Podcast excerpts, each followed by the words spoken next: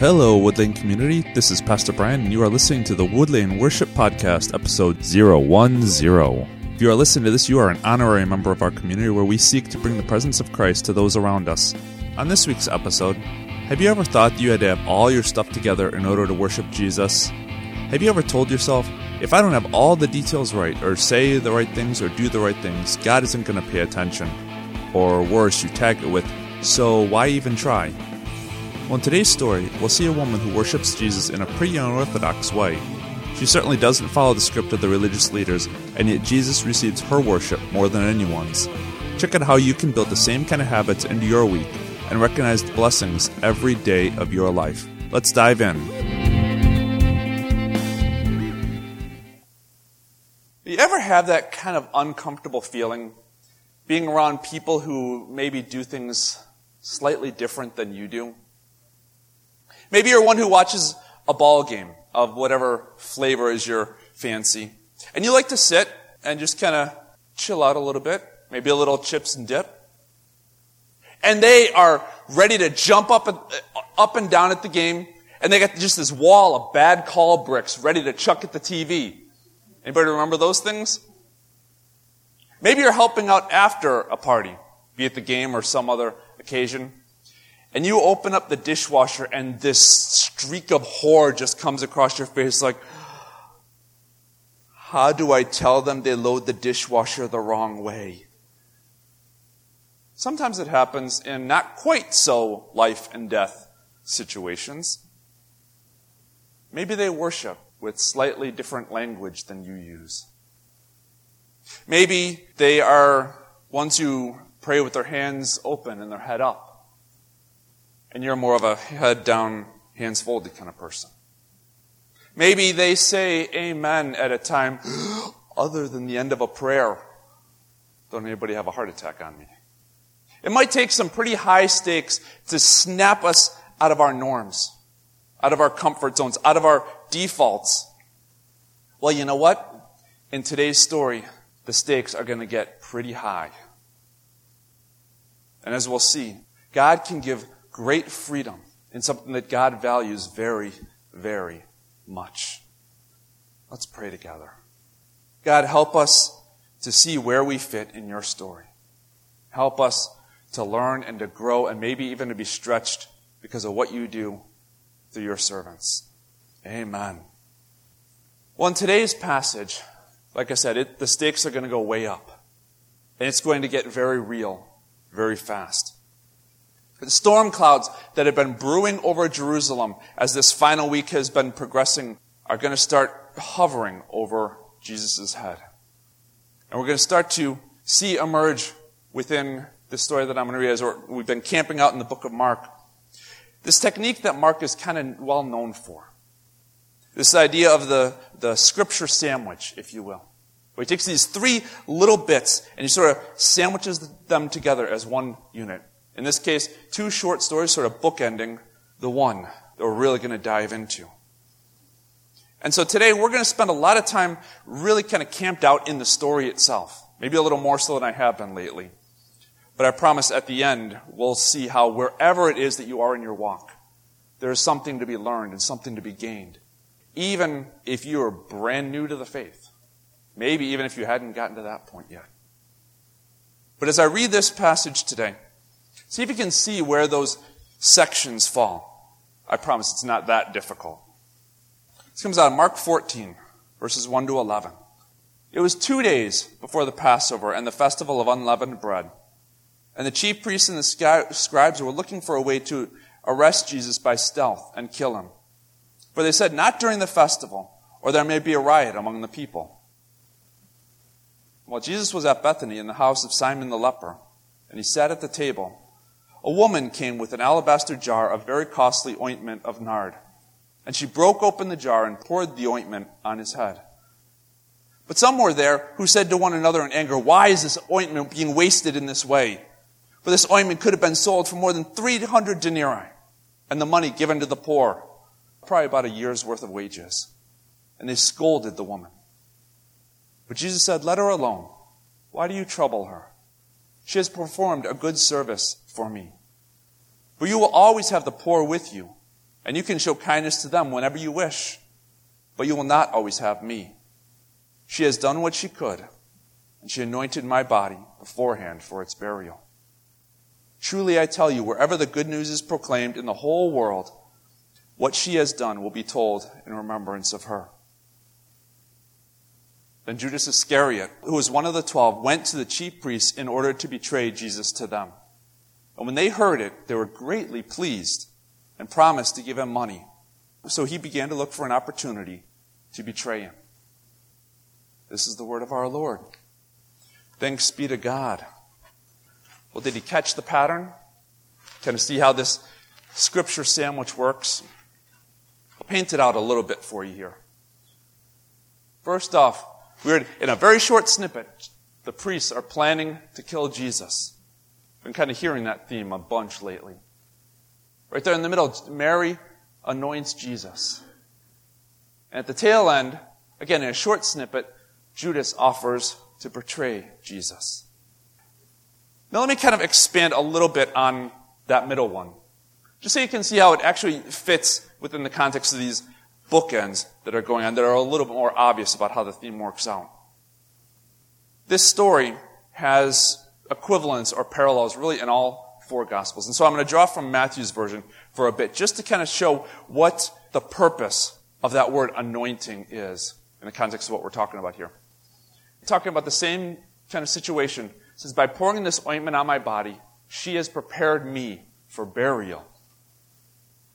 So we have one group that is planning Jesus' death, a lady who is preparing Jesus for burial, and a traitor who is willing to perpetuate his death. See, in biblical times, this whole idea of washing and anointing a body before it is buried was a very common practice. We probably have our equivalents today. But they took it very, very seriously. I mean, they had 75, 80 pounds of spices that they are using to anoint a body as they're wrapping it for burial. This was a big deal to them. And it's fitting how Jesus is being anointed now, two, three days before he's killed. Because after the crucifixion, because of how the timing had worked out, and the day of preparation for the Sabbath was coming, they had to get the body down quick, get it buried for ritualistic reasons. And there was no time to do a proper anointing. So that's why you see in Luke's gospel, the women are going to the tomb for Easter Sunday, and they are carrying these spices to anoint Jesus' body before, spoiler alert, it decides not to be there.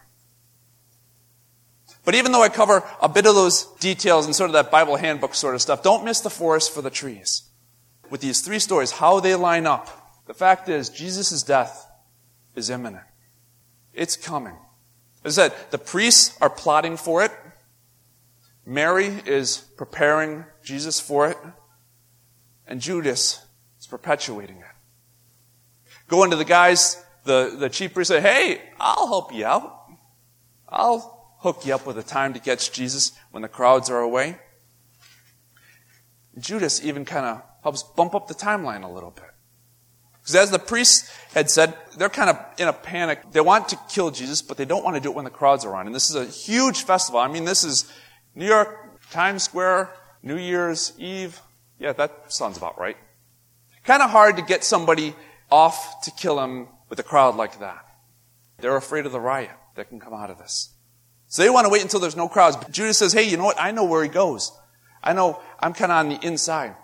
I can hook you up with a time when he's going to be off by himself. Then you can snag him and you can do what you're going to do. And they start to rethink their plan. They're going to try to take Jesus when there's no crowd around, they're going to bring a whole crowd themselves, as the story goes. If he can get us to Jesus when the crowds are thin, let's take it. Let's do it. And all around, that imminence of Jesus' death builds in urgency.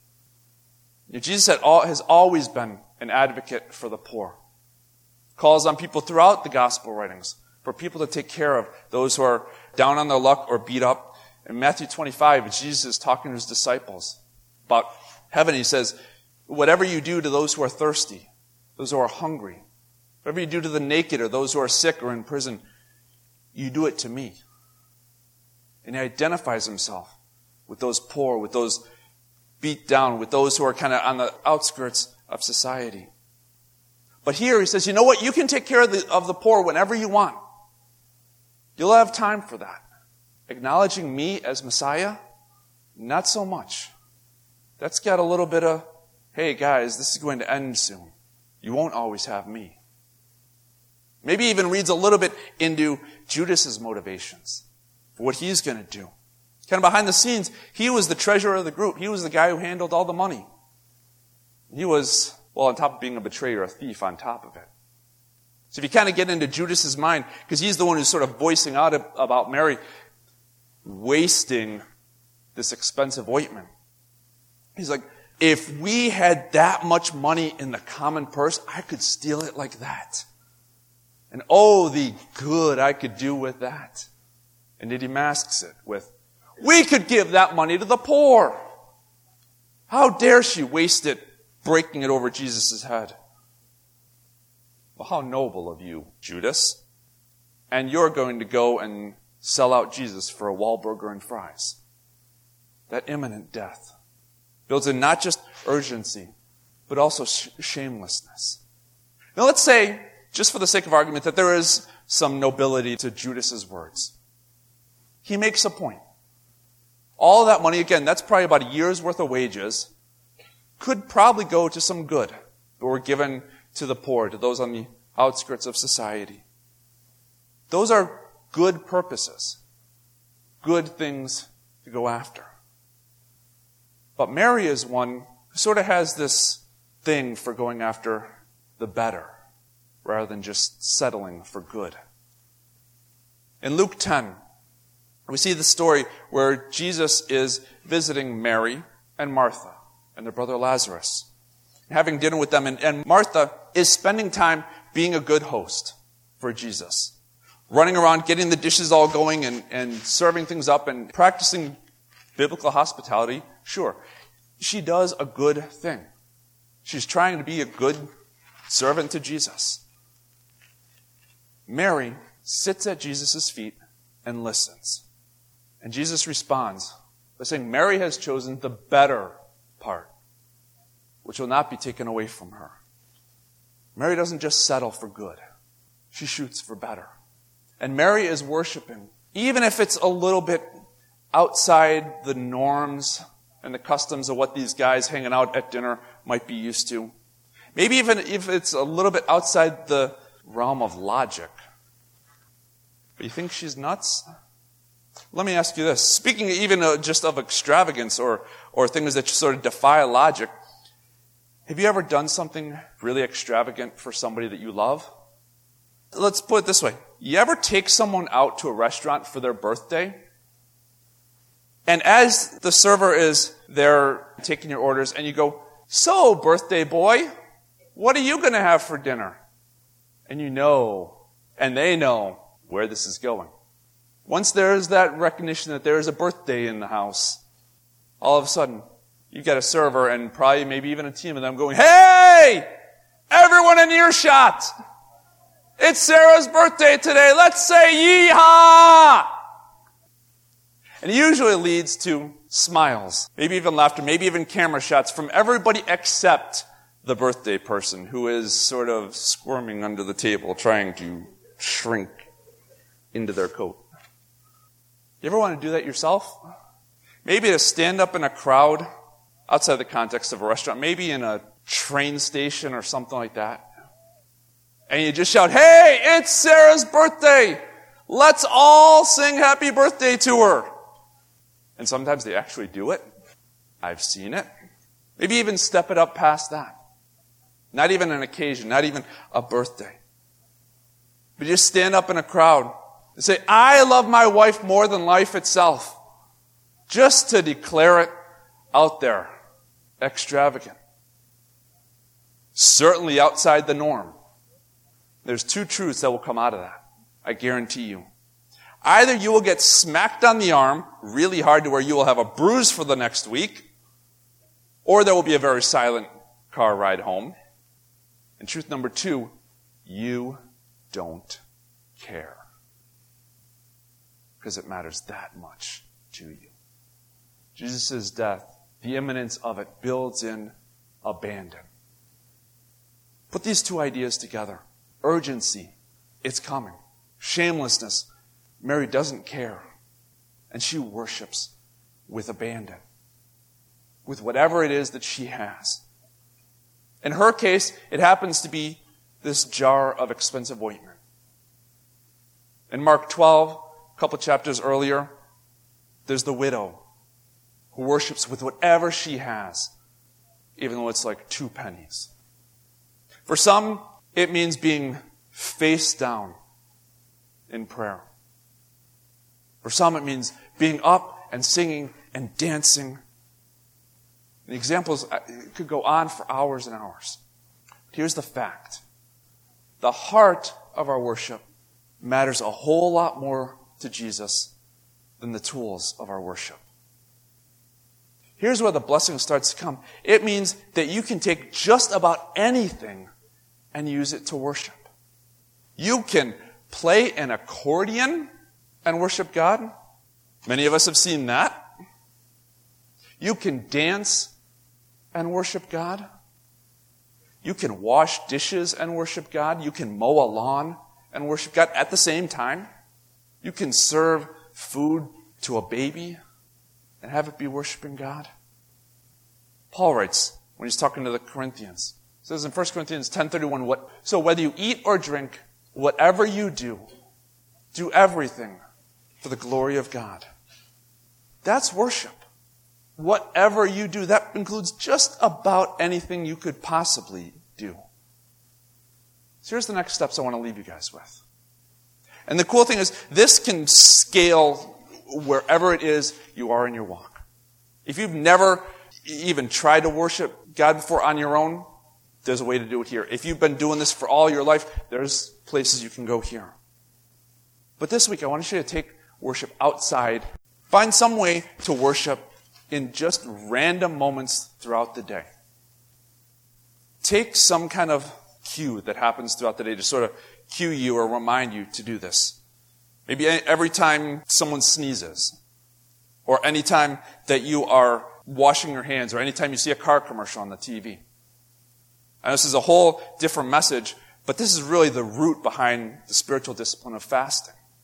That whenever you would feel hunger pains, it sort of serves as the cue for how you worship.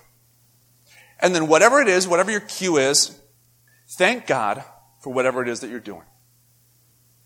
This is where it can, it can scale very easily. Because the Bible so often pairs, across the spectrum, pairs worship, praise with thanksgiving. To just go hand in hand. So if you're washing dishes when your kid sneezes, thank God you have the mobility to be able to wash dishes. If you're reading a book when the car commercial goes off in the other room, thank God you have the capacity to read. Because we probably all know people who would pray for the mobility to wash dishes, to move their hands that way and with that kind of control. We probably all know people who would love to have the mental capacity or the physical eyesight to be able to read a book.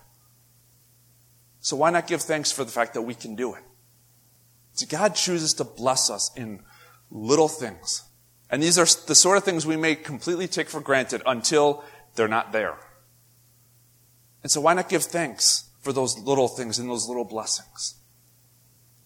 Because the more you recognize them, give thanks for them, the more you'll start to see them pop up. And before you know it, you're going to have a list of items that you could be thankful for that just extends from here to Georgia. When you recognize that you have that many things to be thankful for, blessings, big, small, whatever, that's like the definition of abundant life right there. And that's how we can take worship outside of this and back to following what Paul says. Whether you eat or drink, whatever you do, do everything in worship for the glory of God. Amen. On next week's episode, have you ever made a promise that you were positive you could keep no matter what? Ever do so and then fall short of your words? Well, a few of Jesus' followers know exactly what that feels like. How do we keep ourselves from walking face first in that kind of situation, and what happens when we mess up? Find out next week on the Woodlane Worship Podcast.